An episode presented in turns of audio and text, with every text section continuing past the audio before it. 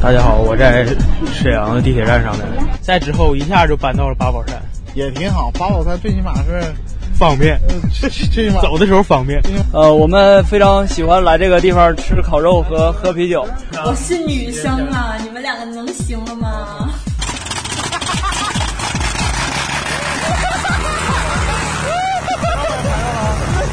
真太可爱了，然后非常年轻的那种气息，整个感觉我自己都年轻了。是电台，一群来自沈阳的独立电影人。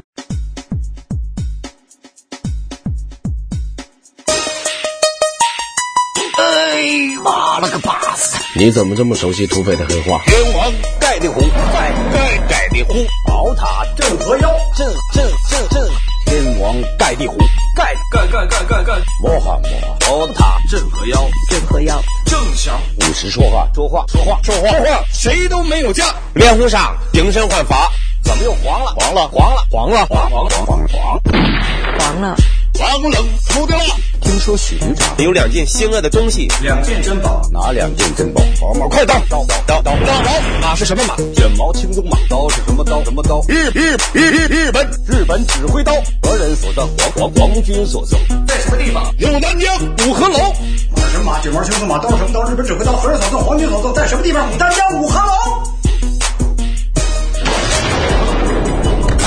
哎呦妈呀！哎呀，来拉泡屎，还带开枪的。大家好，欢迎收听收看咱们吃电台电影迷的第二期。然后我是程小条，我是小可，我是花生酱。老云圈儿，啊哈，咱们四个第一期的阵容又回来 了，然后咱们这一期聊的是《智取威虎山》，OK，所以咱们看完这电影，大家有什么感想？我觉得这个电影是中国的漫画英雄，因为徐克导演一直特别对特效特迷恋，嗯哼，从那个早年《蜀山传》到后来的《龙门飞甲》，《龙门飞甲》就是走的很极端，就是哪里有特效就去哪里打。嗯哼这个片儿终于找到一个比较好的，能把他的这种对特效和视觉效果，呃，追求的一个好的题材，就是这种中国式的样板戏的一个经典故事。它是用一个嗯、呃不可能完成的任务，嗯，加最后一分钟营救，把这一个特别好莱坞的叙事手法来讲这个故事，把它的视觉元素的东西能很好的在这个主题展现。嗯所有那特效特别夸张，然后人物造型也是很漫画效果的，特别像座山雕。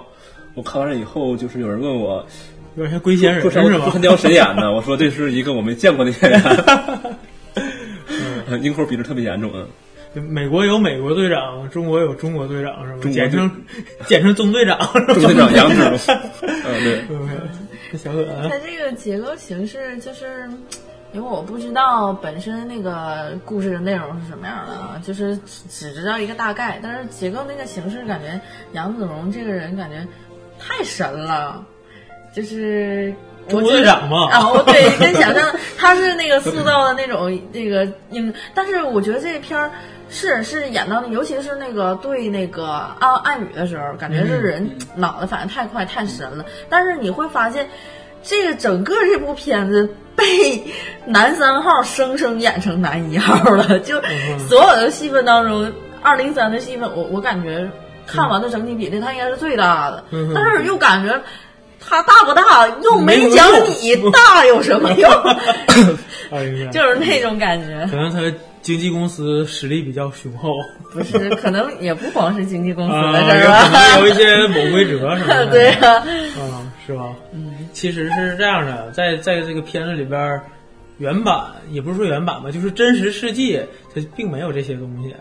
这些都是虚虚在样板戏。虚里就已经给加工过的东西是吧？构的对，但是样板戏它本身也是个故事，啊它不是真正的。其实真正抓捕这个座山雕，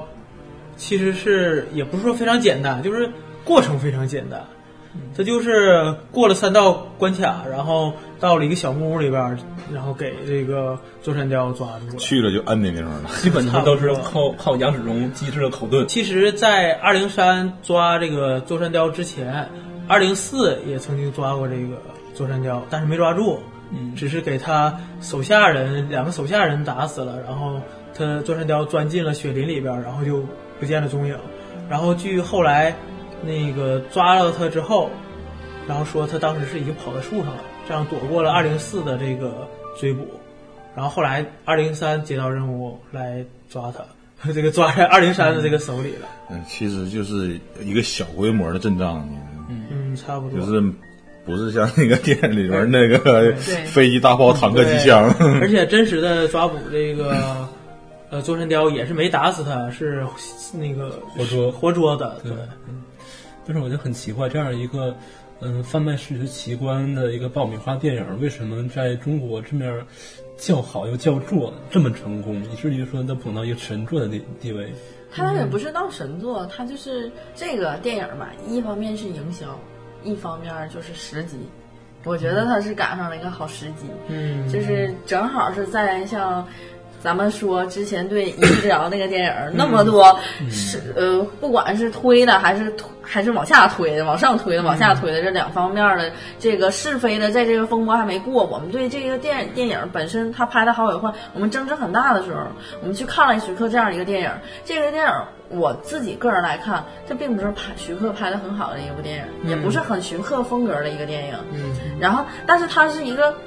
我说不上好，但我说不上坏。就是最近看过很多电影儿，然后我的感觉就是，毕竟大导演拍的电影儿吧，就是不管是大制作还是小制作，它这个电影儿，它它所有的叙事、所有的镜头，它放在那儿都是合理的。嗯就是可能我这个故事并不是很好，但是。我们去看一些，比如说这个导演不是很知名，或者我们用几个明星来支撑的这样一个电影，你会当时感觉我这个镜头好恶心，我有那种感觉。但是他毕竟是徐克，毕竟是，包括可能近期也看了一个，毕竟是顾长卫，然后他们去运用那个镜头的时候是很娴熟的一个一个手法，所以你会感觉这个是中规中矩的一个电影。就像头一头些天看到一句话，我觉得这个话说的非常好，就是一点说徐克这个时机，在我们刚刚看过《一步之遥》的争论以后，我们看到徐克的这部电影，徐克答应给我们一盘炸鸡，他搬上来的就是一盘炸鸡，他没有什么过多的花哨，他也没有什么过多的让你失望的地方，他是什么就是什么。然后，嗯、就是因为这样，所以我们会在之前的那个呃心理压力或者是心理争论过了以后，我们嗯会更容易接受徐克这样，你是一就是一，二就是二，二就是二的这种形式的这种。比较更容易接受它，所以我们好像好评更多一点儿。是是是，小可说的很好，但是小可，你真的觉得这个片儿每个镜头都很合理吗？你真的觉得那相个对合理。韩它庚那个午夜梦回和大家一起吃饭这那个这个是它剧情的问题，但是它用的镜头的舒适度，我我可能是从这个角度来看的话，会比包括今年国内上映了很多一些国产片子。嗯，我不知道提好不好，就包括我看《一生一世》的那种片子，我就感觉好多镜头，你看着会感觉这个镜头放在那儿，就感觉这个导演的拍摄手法是不是特别好，就是那种感觉。毕竟徐克导演是对这么多年拍了大量这类片儿，但是我觉得这个片儿还是很不错的，至少和他近年近年来比那几个《狄仁杰》系列和《龙门飞甲》比要好很多。他那个但是我觉得《龙门飞甲》还可以。我也是这么是啊，这我么也是想觉的。得龙门飞甲还可以，我觉得龙门飞甲比这个。这个他徐克他这个叙这个片子就是叙事手法，让我们觉得有一点儿跳啊，就是包括我一进电影院了以后，我跟我的朋友就是感觉前几个镜头我们看的是什么？其实 这这是有啥吗？嗯然后我们这么一质疑以后，前排的观众也回过头问我，你们看的到底是什么？嗯所有人都有这种感觉，就是他好像想想特意玩一些那个呃比较格外的一种方式吧，但是它并不是一个很舒服的一个方式，我感觉。我感觉其实它最大的原因就在于说，他把一个大家都知道的故事拍成了一个我们不认识的事情，啊，有点那啊，个应意思。该是这种感觉。我就是还说觉，得他是说给这个故事披上一个特别主旋律的外衣，一个海外侨胞看到我们样板戏以后，突然心生爱国热心，不远万里回到中国，和那些呃牺牲多年的红军战士一起共进晚餐的一个故事。这个，嗯、这个外衣太太魔幻了，太超现实了。嗯、刚才呢聊了这些咱们感觉有意思的地方。呃，其实座山雕这个原人物原型呢，其实并不是像电影中咱们看到的那个样子。其实真正的这个座山雕，在抗日时期也为这个东北的这个抗联做出了很多的贡献。嗯、一直到后来到了解放战争，才是变成现在这个样子。其实这咱们这个《自取威虎山》这个电影呢，主要还是搬照的是这个样板戏的这个内容，对吧？但是本身它这个样板戏跟那个历史就就有不太很大的出入很大是吧出入。因为当时他做这个样板戏的目的其实就不是特别的好，我感觉。嗯、就是为了当时这个、当时那种爱就国教育当当时他那个，我这爱国教育我也不太接受这个东西。我个人我想，他只能是当时政治气氛，嗯，他这只是为了迎合当时政治气氛，他营做了造个样出板一。个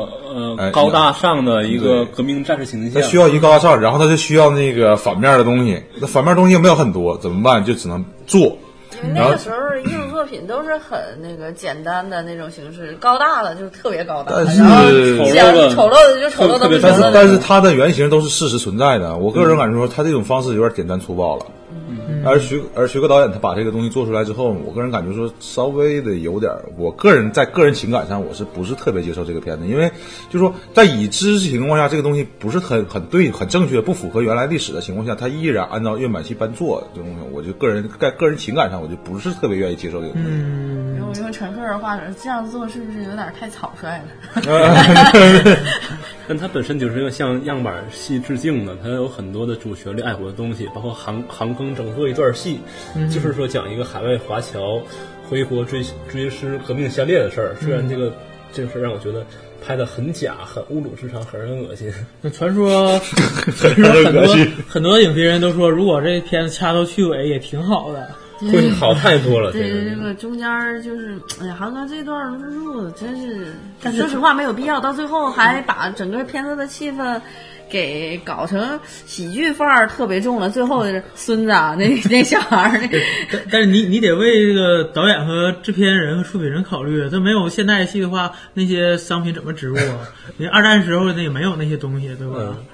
那植入商业炒作是炒作，但是这也也也都有难处。毕竟它是拍摄资金资金嘛，对不对？但是好像这片儿违背一些这种广电总局审核片儿的一些下限了。广电不是说有不成文的规定，中国电影里不能出现鬼吗？啊，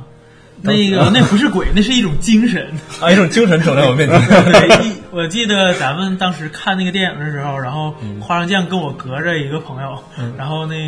韩庚，然后在这儿一坐上，因为旁边全都是空碗，然后说：“哎，今天这么多人啊！”当时咱们就吓一跳，然后，然后，然后他奶奶呀、然后说：“哎呦，说今天你有很多的什么。”什么叔叔什么来？哎呦我去！当时如果要是孩子看的话，我感觉当时还是可能会吓一跳。哦我但我觉得可能可能孩子也没看懂吧，反正他一说鬼的时候，当时刚才花生酱说不能出现鬼，我脑袋跳一下，我说这片儿里有鬼吗？片尾嘛，啊，嗯我后来想想想到嗯你俩说，我就想到的。但是我的如果是一个成年人，正常的就感觉我是第一感觉，我不感觉这是鬼，就是他一而且他个还说每年就是一个想象我的们一我个们每年都这么过。你要是说那就是他每年和那些人，就是一个怀念一个纪念啊吧其。实我我感觉这块儿就是有有意思啊，就是嗯说这个东西是人的意识，是主主观意识的情况下，就是你如果如果说你认为那些网上都有人，嗯，就说我们认为那是人，那他说就是鬼。嗯如果你以这角度说，他认为那地方有人，那是他自己思维问题。嗯，那思维问题就是相当于说是不是精神病的问 题，说白了，你知道其实吗？这个就是对当时的先烈和这个他本来就是一个，呃，革命战士的一个或者当时经历人的这么一个后裔，他也实际也是为了纪念当时救了他爷爷这这些人，也是一个祭拜。但是我感觉这个当时拍的挺挺挺吓人的，我感觉我当嗯但时是菊花一紧。 这故事逻辑没问题，但表现手法实在是太令人接受不了嗯了。而且，但是我就觉得吧，这一段就像刚才你们提到的，它以本身与本身事实有是有出入的，嗯就是它这个故事带给我们的感觉，好像是我带你们从我的角度带你们去重新认识一下那段历史，给你们个真实的历史的感觉。嗯但是它它的历史但是依它照还是跟样板戏是。一样的这个桥段，一样的这种这个立场放在那儿的话，那我们会会跟好多人，就比如说我们不太了解当时历史的人，会感觉啊，这可能就是当时这这就是历史会原来有的这样样一个子误对导，嗯、他如果不带这个前面就是韩庚的这个呃，属于追溯往以往的这种形式的存在的话，可能我们还觉得嗯就是翻拍一下样样板戏，但是它这样越是添加了这个前面儿后面儿，因为我们感觉好像你说的这这个才是真事儿，对。。那这样的话，以后零零后或者一一零后肯定都会感觉这是真事儿。对没然后对杜呀山雕就是一个真儿真儿的坏人，对他就是一个土匪头子，他就是无恶不作的坏人，啊但就是实际这样他。并不是这样。对呀、啊实际他不是他丰满个人，对他很丰满一个人物，但是最后他只剩下的负面东西，但是就说事实被改变了，那么不这就相当于什么？这就属于不太不是我们应该尊重历史啊，嗯，对。对吧？就是说如果说他要是能把这种观点最后再再澄清一下的话，我感觉大众更我我我个人啊会更接受这个片子。这个片儿拍的非常很不尊重历史，然后用一个韩庚的故事线让你觉得这是真的，这点儿就是特别鬼呃对鬼调的一个事儿，做作的。其实你要说做作吧，也不是特别，啊 我就反正就是现在有点矛盾。说句话，说真实什么真实？杨子荣他们是真实的，嗯对吧？这些事发生了真实嗯的，只不过说我们就是座山雕这个人物，他到底是不是那么坏？他有没有真的那么坏？嗯是在这儿上。但是我们虽然说那个历史为他证明了，但是并没有证明说他到底做没做过坏事儿。这个东西倒是很很很奇怪的啊。嗯作为土匪，肯定是做过一些肯定坏是事烧杀儿，抢掠的嗯但是，但是他在抗日战争时期也确实为了东北抗联做了很多的贡献。那也可能是因为出于他自己利益格局考虑的嗯啊对是比如说他只那肯想定远离离他自己远的村子，不想自己附近的村子，也是有这个关系的。对，就是说现在就说，就现在，但如果说当时他他他那个周山珍是被枪毙的嘛，你说就是说当时好像也没有什么特别罪名嘛，历史也没留下什么东西，就说我们这只能说，那他作为土匪被枪毙，土匪那肯定是不干好事的，没有说他谁义贼，对吧？你看那个抗日战争和抗日战争以前那段时间，呃，日本人想杀周山雕，张作霖也想杀周山雕。其实他们几个都是力量互相制衡的。虽然那个周山雕在当时的那个历史上，他的名声和实力并没有张作霖大，但是他们互相也是有利益冲突的。它这是那种互相制约、互相牵制的一个东西。但是如果说张作霖那一盘，但是张作霖在他被杀之前呢，他在遇刺之前，他其实是亲日派的，嗯，张作霖是亲亲日派，骑士派，但是他也做了一些，呃就做了很多，嗯、在日本这方面为中国力力争的很多一些事情。嗯，他做过很多，但是同样的时候，在曾当成冲突的话，他当时其实还是属于亲日的。那当时那但个亲日的话态度如果，他很有可能其实是因为日本的关系，他对他表他的想法是还是对那个佐山雕有我感觉，如果那个时期如果他不变成这个亲日派的话，有国日本杀死他可能是更早的一些。嗯其实我早们早死不我死，们结果改变不了。 东北军毕竟还是进入你关想了，想，如果他要是一直亲日的话，日本人为什么要炸死张作霖，对吧？嗯拿人钱财不被人办事儿嘛。那说明他不是一个彻底的亲日派，而且张作霖他原来也是个虎子。但是嗯吧，我们现在去考虑当时的那个时候吧，我们是在历史已经经过了，它已经成串儿了，在这种角度上，咱们再去分析当时的那个事儿。但是出于当时的那种身份，座山雕也好，啊张作霖也好，他们做出任何的决定，他可能不会像我们在整个纵观历史的这种情况下去看他这个应该是怎么做。他们当时做的决定都是有他当时的合理性，对对，有他当时的合当理时的性合的理性嗯存在，对。。杨子荣选择也有他的合理性，但是我们说张作霖也好，周山雕也好，他可能更多考虑的是利益格局，而杨子荣可能他也真的可能是真的被被推到那个不得不做的那种阶段。杨子荣真的是这可种能是有自己的信仰，他是他不知道将来共产党会怎么样，他真的就是为了嗯自己信仰，把自己处处在一个很危险的地步。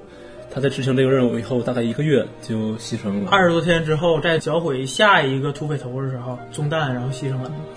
我们有时候会刻意回避一些事实，会觉得说出来会觉得很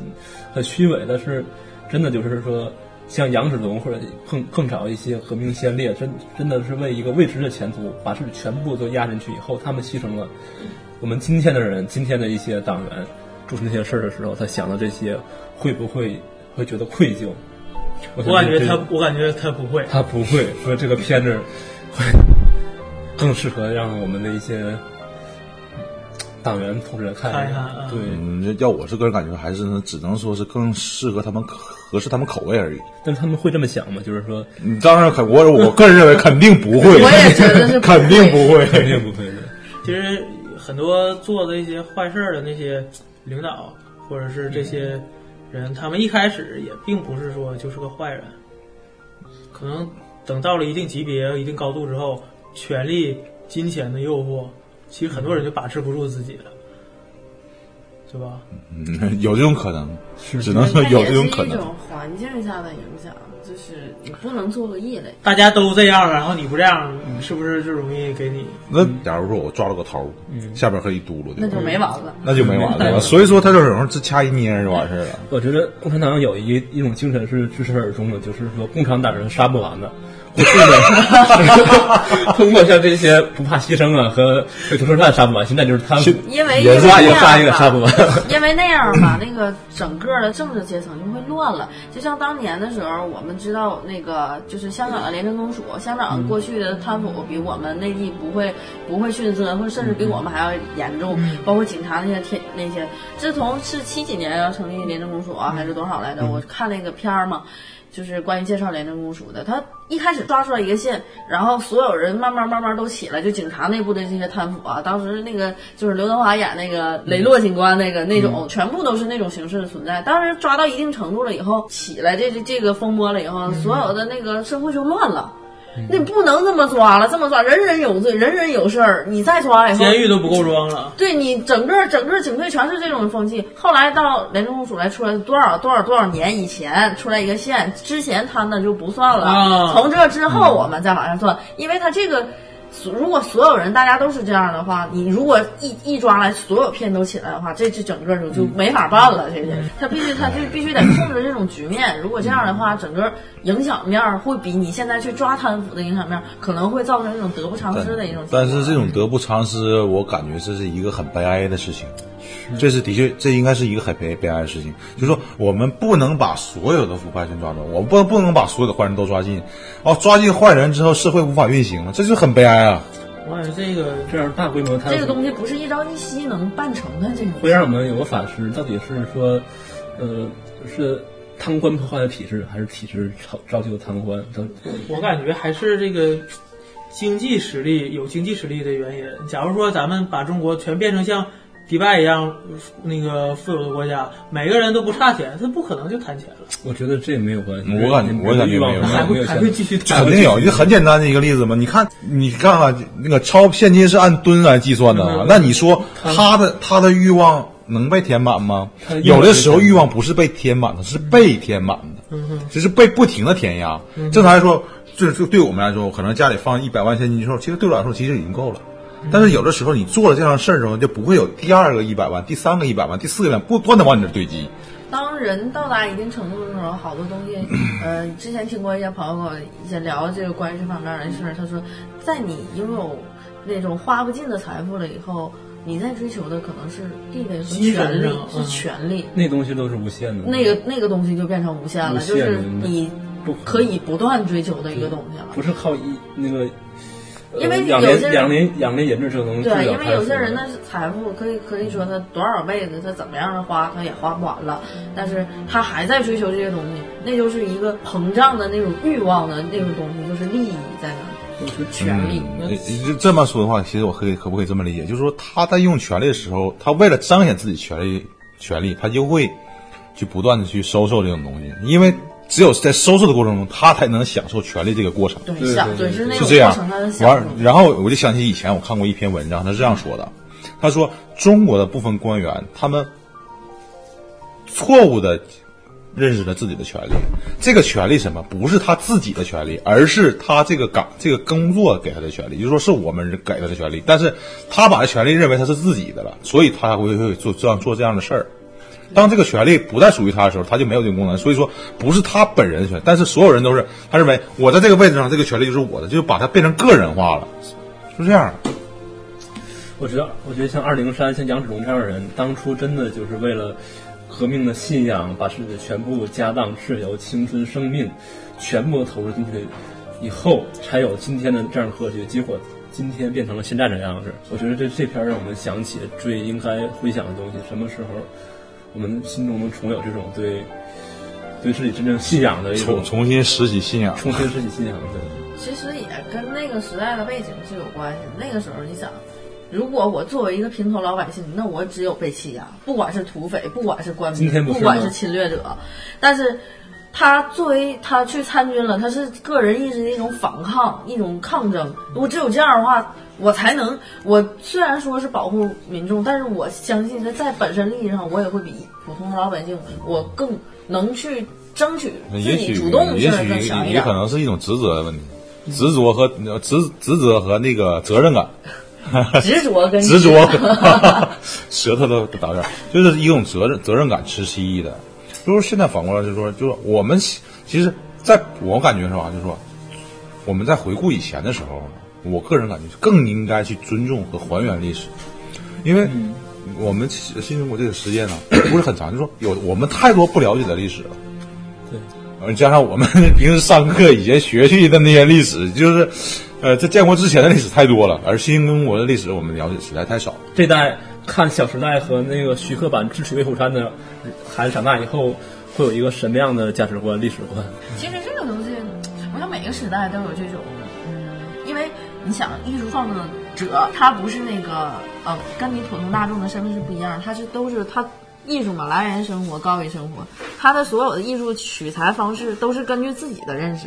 所以他会站在他的他的角度去创作这样的艺术作品，包括过去的时候，你想在老一些时代，比如说一些张爱玲啊什么这些年代的时候，他们也是站在他们的角度去写的这些东西，也不是那当时当下的那个民民众疾苦的那种生活状态。嗯所以我们如果单纯的把它当成一个艺术作品看的话，那我们就去从艺术的角度去欣赏它，就不能给它加更大的责任的，或者是社会或者是历但我史这样的一个呃责那个身份给他，这样的话我们才能更单纯的去看这个事儿。那我觉得不是我们不是我们有意解读这个主旋律的这种那对共产主义追思的东西，是徐克导演通过韩庚的角色故意加给我们的。我们只是就在在他启发以后，可能我们容易被这个但是就是说，就是说我们在被动接受的过程中产生的是一些反思，就是说我们现在就是说把我们这些想法说出来，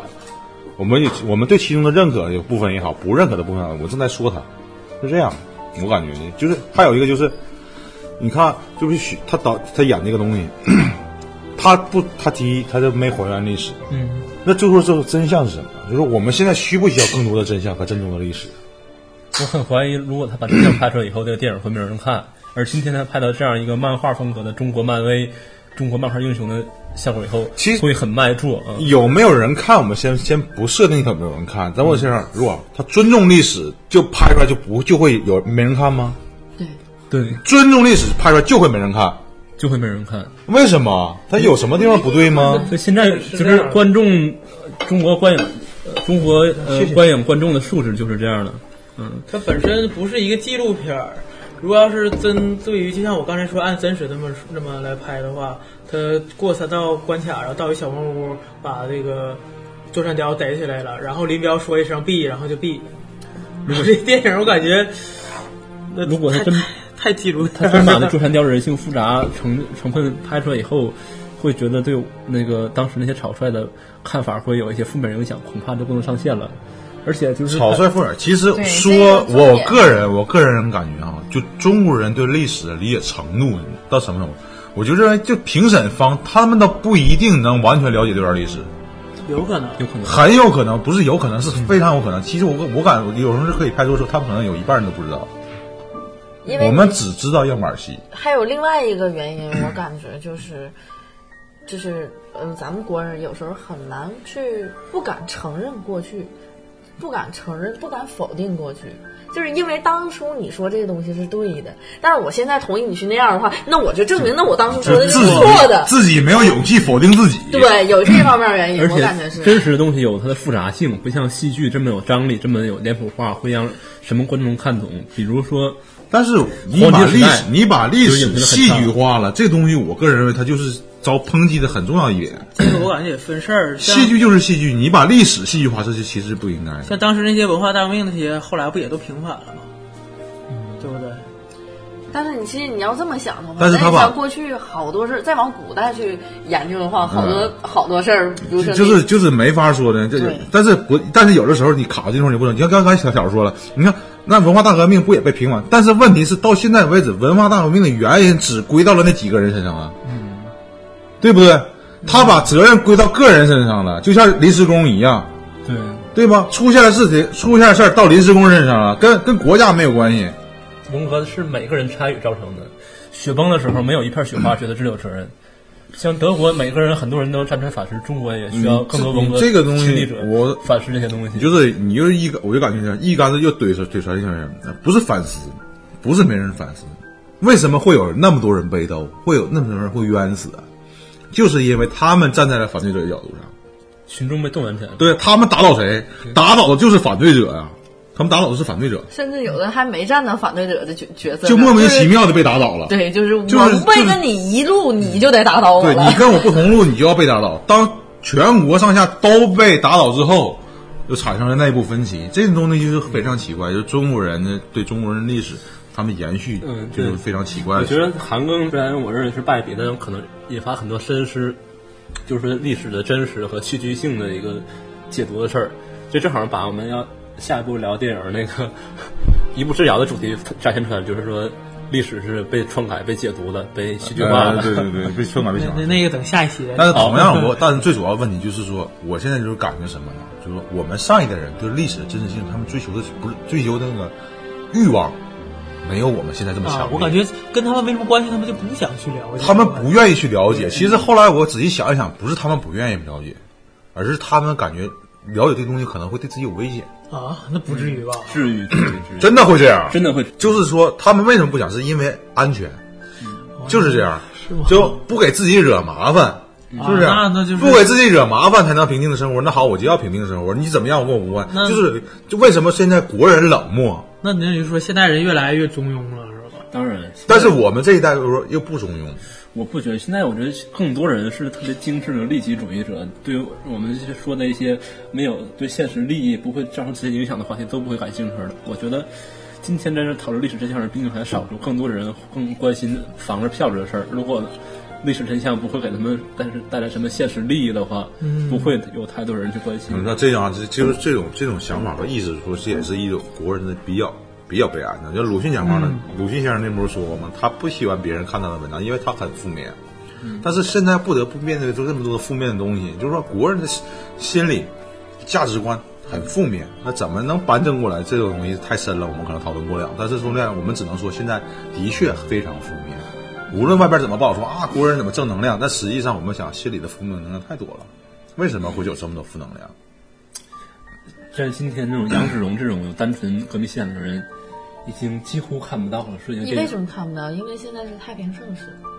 都说是那种那种时势才造英雄那种，只有在那种动荡和激荡嗯的乱世那枭雄种乱世才出那种那种人才，就几倍。如果你是太平盛世啊。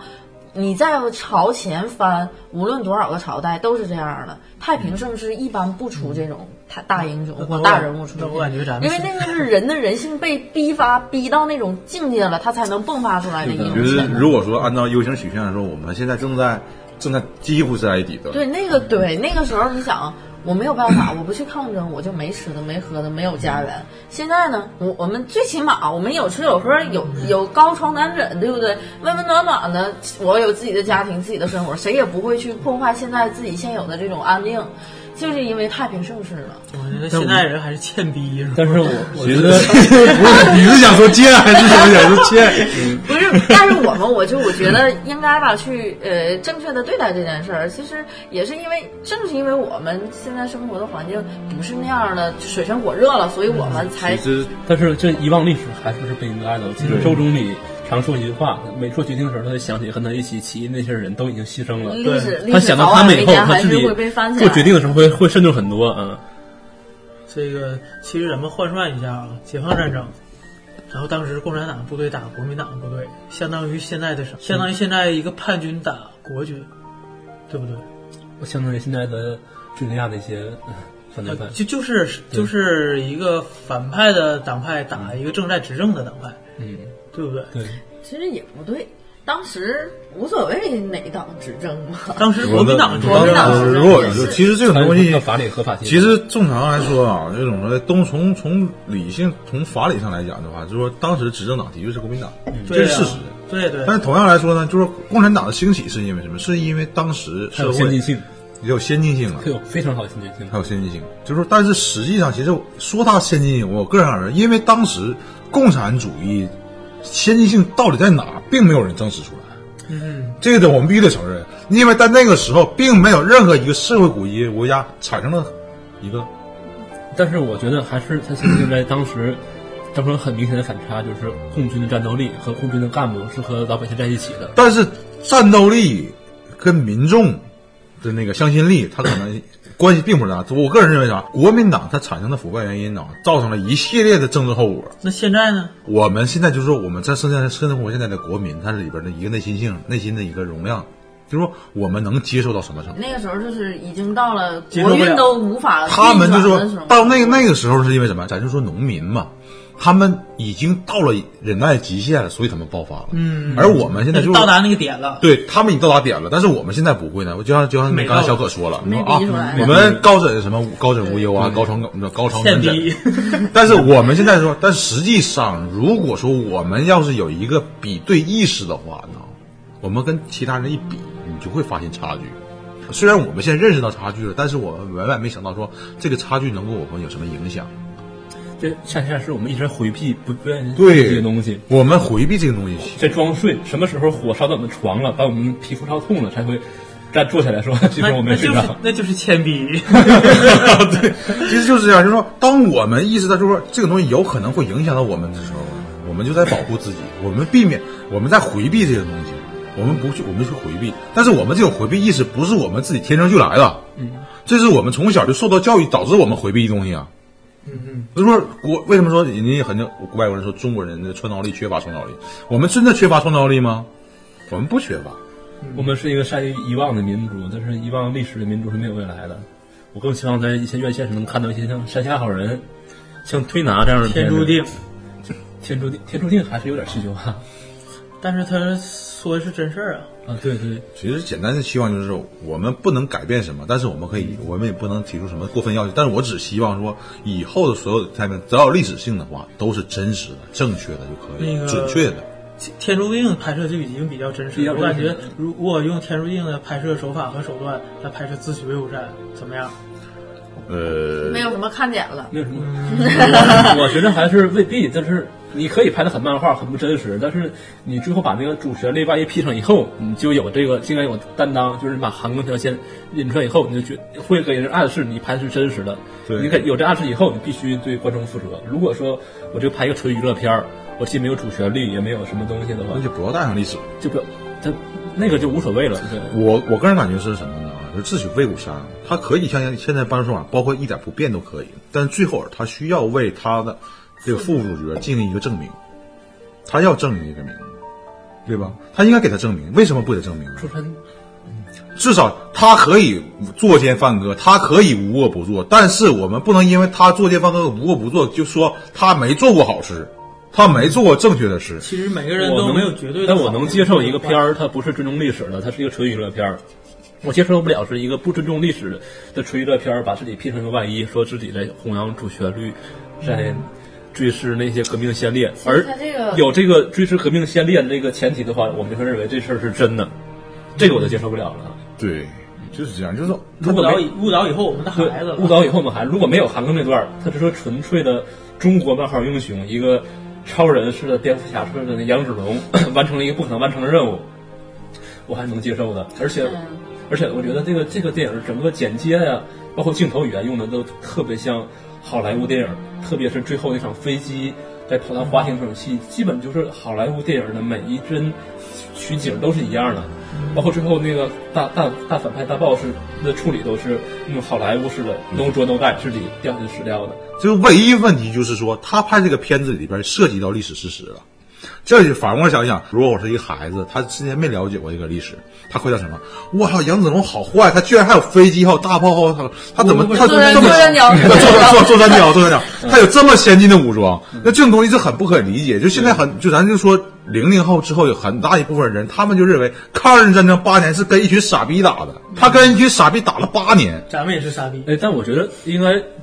电影还是有类型片儿类型的，可能说这个片儿它就是比较夸张的，它只要是在他要如果按再啊内部夸张一点儿吧，对应该也就也也就就也就算了能能合理了。能对合理就是他加点超能力， 就当对狗血有点超能力但问题就是，你说美国的威漫威啊，还有还有超它人本英身雄，就是假的，它本身就没有历史事实啊，它没有历史人物背景。啊，稍微有的有，就美国队长有原型，啊但没有那么夸张。嗯，对，有原神。那超人有没啊有？没有，没有那杨子荣达到那个程度了吗？达到啊了，主要是什么？主要是你你想啊，他是有原型的，但美国队长是我虽然把美国队长这种形象我给戏剧化了，给加大了，给高大上了，但是我他针对的敌人并不是完全真实的呀。对啊呀、所以他没有刻意的去把一个真实人物去抹黑了这种行为，就是我觉得这一点是跟这个嗯今不天一我样们的。为一个不太值得平反的。不是你要平反，实 实际上最值得平反的是周扒皮，他真的是一个很好的 人。你说一说，聊一聊。啊，周扒皮，周扒皮这个桥段太长了，要不然大家可以回去这简要地说一下这个要不然大家这会挺有意自思。己以前我也听说过，嗯但是你可以讲一点，稍微讲一点。简要的讲。周扒皮是个很勤劳的地主，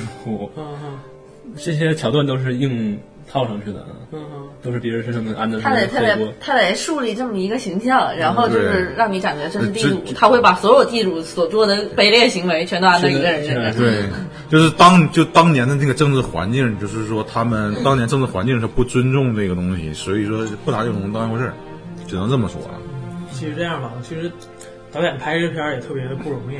嗯，中国他得过审核就对中国有有广电总局。你这么说就间接的把他们给黑了，你知道对，你听我吗？说呀，是这样的。对吧？而且还有多方的投资方，你难保不准韩庚就是哪个投资公司说我要对嗯就像为爱那么拍板儿，咱写那剧本儿说你得给宝强写个角色，你得把这加到硬加到你们这里头，那你得我这投资方我出出资了，你得给韩庚安排个角色但，那观众你你想这主线主角就那么几个，就那么几个，一个羊驼你不能演，坐上吊你不能演，二零三有人演不是了嗯二。零三，我感觉他韩庚演二零三也行，不行为什，么那个这个是更大的利益， 假，更更大的后边的那个，对对对 对钱拿的多的经纪公司，这这个咱没看着，不能随便说。那就说可能可可能会有事儿，可能会有事儿。他得需要广电来审查嘛。次是一个，第一是广电审查，第二他还得经过他的出品人的审查。出品人一开始这个里边好像也有八一的这些投资，然后他八一的这边的领导看完这个第一个结局就是飞机的那个，感觉特别的扯，就是说这个不允许拿这个结局来当最后的结局，就掉飞机那个，所以必须就得是来再航拍一个空，如果我想我会是什么样对对 啊？飞机所以真的太好莱坞了，所以他才是拍了一个从地上滑，然后开枪打死那个零零七式的那种对，那个是后后应该是后补拍的。是那段打斗戏也挺像零零七那种绝绝地决斗那种感觉。呃，突然间就感觉这种咱们中国拍摄的这个电影的方式，跟欧欧美的好莱坞的感觉还不太一样。那中国人大部分是喜欢更直接的方式。飞机结局真的就是特好莱坞的，no 着 no die 的。对，嗯反派角色是得掉下摔水，你像那个好莱坞其他电影都是这样的。嗯嗯他才，我觉得这个徐克可能是为了应用好莱坞那种特效体制，对那个好莱坞剧情搬照搬得太多了。我觉得，就是复制化太高了。就是我觉得到每一个镜头那个运用都是复制好的。其实其实等会儿，其实这两个结局，一个是呃座山雕自己死，对一个是座山雕被打打死。然后出出品人那边说，座山雕必须被打死。 对，你看，就说刚才我就说，我觉区别得在这座儿山雕被打死更符合我党的价值观。啊对就是这个对好像出而且还还得必须得被人民英雄打打死对说这个的这个事儿，好像就是八一那边的人。但是我感觉我看着顺顺理成诺哈、其实我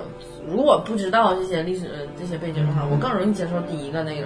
它嗯被打死比较现实一点儿，嗯就是后对边那个有点太脱离现实我了，太觉得扯了那啊你。想想，整个这故事都是故电影都是个故事啊，那我结觉得尾徐克他根就本就没想拍一个现实的片儿，他就是说他把他长期以来对于那种特效、视觉效果的幻想寄托这个片儿上。他是不是有现实成分？是为了应付广电或什么的？ 但是他他但是他关键的问题是他，他关键他偏偏的用了一个历史题材。但我觉得这个主题很好，它是一个不可能完成的任务，特别像好莱坞经典那种叙事的结构，就是杨子荣是一个完成一个不可能完成的任务之后，把这任务在最后一分钟营救完成了，嗯就是飞机最后一分钟营救，就是通常的一个剧本的一个一个一个经典结构一如一如啊，一如范本嗯范本但这范本是范本了，但是但是问题，因为他用了一个历史历史的东西，嗯，他展示了一个或不许正这个历史不正常的历史。或者他用那个历史的外外皮的世界杯，为了应付嗯审核才 用的。他就就我我就是他产生矛盾的问题就在这儿，嗯，就是在这儿，就是为什么他不我们会无无限的去抨击这种东西，就说这个徐克这个这个片子啊，我们说这个片子问题，就是说他引用了历史，却没有尊重历史，没有还原历史，他改变了历史，还篡改了历史，他不尊重历史，就是这样。然后刚才不是说这个片子得经过出品人的这个审核吗？嗯再就是光电总局的审核嘛。嗯光电总局也广电呢也好，出品人也好，然后他们可能也不了解历史，有可能他们可能只是从商业角度去考虑问题了，甚至广电总局他们没考虑历史问题，嗯是他们都这样不去考虑历史。他考虑的是这些，有一方面儿跟这个片子有关系的是考虑一些艺人，比如说那个胡东，他在里边也是其实也是一个重要的角色，应该是男三或者男四左右。一开始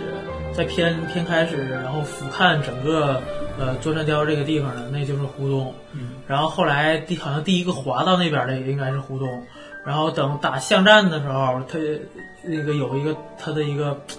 半清楚的那么一个镜头，也是胡东。然后后来是好像是大家围到现实中，大家的那种精神在现实中，然后和韩庚一起吃饭的，然后离韩庚比较近的那个也是胡东。官方公布了一个他们的黑白的大合影嘛，嗯然后里边有很多的人，就是二零三小队的一个分一个合影，然后胡东就在杨子荣的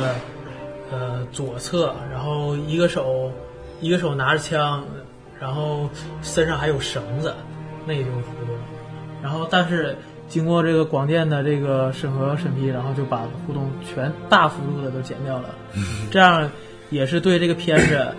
有了一个很就是很大的一个损失。你还记得刚看完电影的时候，我和这个花生酱还聊，对这个地形不是特别的啊有对立体感。这有有一方面可能就是因为这个胡东剪掉了胡东的镜头。当时我觉得这春城保卫战那段儿，嗯，这哪伏击啊，这哪儿打的，有点特别懵特别不清楚，就是好像整个片儿其他的打斗场景哪哪发力哪受力都交代很清楚，唯那段儿好嗯像是。我当时以为剪的不好，所以说没把这个巷战的结果讲得很清楚。后来嗯听小铁儿没说，才知道可能是因为去掉一个角色，造成这整个嗯整个这个战斗的不完整。硬生生的一个男三或者男四的角色一这个么看没了对。穿穿插剧情结构的一个很重要的线索，嗯这种没弄得这整个很多事情都没交代清。他是因为好像跟吸毒有关如果可不可以用像说把太阳眼换成别人的脸 呢？啊，不太那那太那就那就本身对这个胡胡东这个演员不太公平，对吧？所以说我只能把它硬剪掉。 其其实我想说，如果你把胡同脸扣下来换成别人脸，那广电总局会更更生气，比你让胡同上还生气。嗯你把他那个审核的本质也暴露出来了， 就好像一大人六人开会，嗯然后有个领有领导说话不好听，你过去骂领导，然后这个人领导会生气，然后你站起来说你怎么骂领导？我们大家都不说，你怎么说？你太不像话了，就你比那个人嗯更更 更可恶。 更更容易让大家来猜这之前他他演的你会比那个人实更惨际 上就是啊，那但是但是不管怎么样，这个结果就是这样。就是说广电九也挺好，你们不在乎观那个整个影片的流畅性，你们不在乎流畅性，不在乎你只因为这一个人做了什么样的事情，我让这个片子变得不流畅。但问题就是说，为什么这话我剪掉它之后拿过来说，那你为什么不会干说，哎，为什么这么不流畅？你再改一改。其实这样，呃，被广电总局强奸的影片不只有一步之遥，还有张这个微服山。嗯对，就是像说的就是说，现在就是说啊，你既然要强奸的话， 那你为什么不能负责任到底 呢？负责 怎么负责任？那就能会到底后续是很多人力、物力、财力的一嗯些对更多片一方个的投损入。失非常大。投资方的话，可以会给你规定时间限制，对不对？会会让你其实投这投资回报，还有你必须得赶在什么样的档期上上映，这都是有关系的。所以，所以，这既然是一个商业的东西，就是很难保持一对，就是就这里边就是我个人感觉是啊，就是说片子剪完之后，这个片子的流畅性、完整性有没有问题？有有一点问题，有没有问题？最突出的他们春城保看卫战他，你就说嗯我们这些我们是很很业余的看电影的人啊，我们都能感觉到。嗯那他们这些专业的人就看不到吗？那也没招啊。其实有办法。首首先是他们专业人能不能看到？能看到，他们不提，嗯对不对？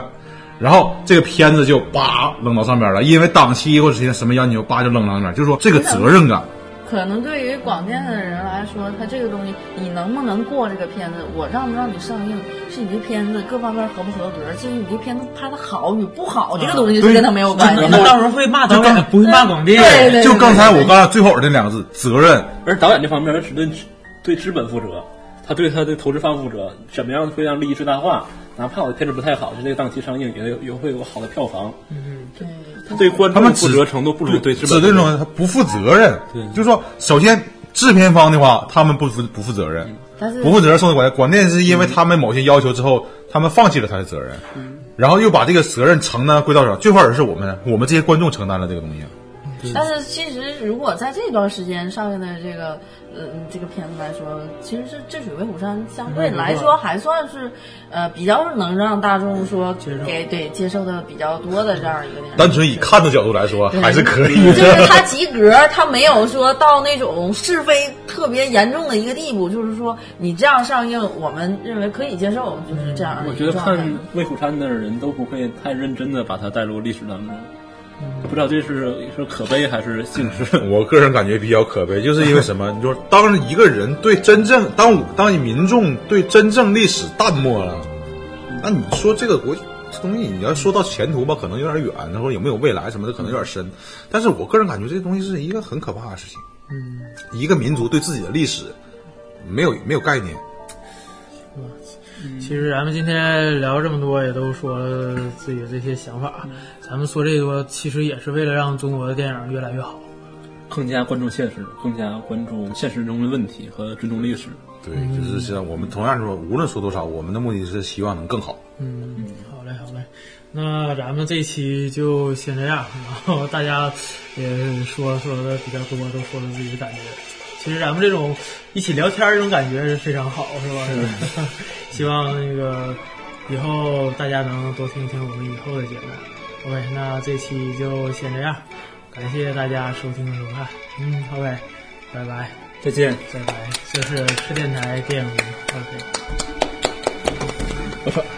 其实我觉得他吸毒，你其实像你用这个队员，他你应该看好的。看好的，你看好的哎没事吧没没事对你片子还没上映呢，你你当然你也保障了。他被窝里吸毒，你知道吗？他被窝里吸毒，你知道吗？家长啊，不是，那你你是在合约里，你你现在出事儿就会影响我这个片子。对，就是就比如说一系列的责任应该签那种像军令状似的那种感觉吗？你知道现在拍片，你吸毒被抓了会怎么样？你还吸毒，那家伙你就是对所有人不负责任。对呀、你这应该在合约里体现的，对应该合约体现的，这以对前不没对建立？你比如说你你你是你是我的代表队，你代表我参赛的，参赛你然后期间你还服兴奋剂啥的或者什么东西，你你明显是危害我们的总总体吸行为毒不让上这东西是新出现的，以前没有的范例，也不会有人想到。最近吸毒的比较多啊。我觉得这个广电吧，还是还正常，广电是对这个演员进行处罚，就像对不对？我我不让他出，不是，但是他 得以正视听啊，他不可能说这个人广电的这种处罚已经已，它不是单纯的处罚，不对不对，这个事儿吧，你得一个一个说。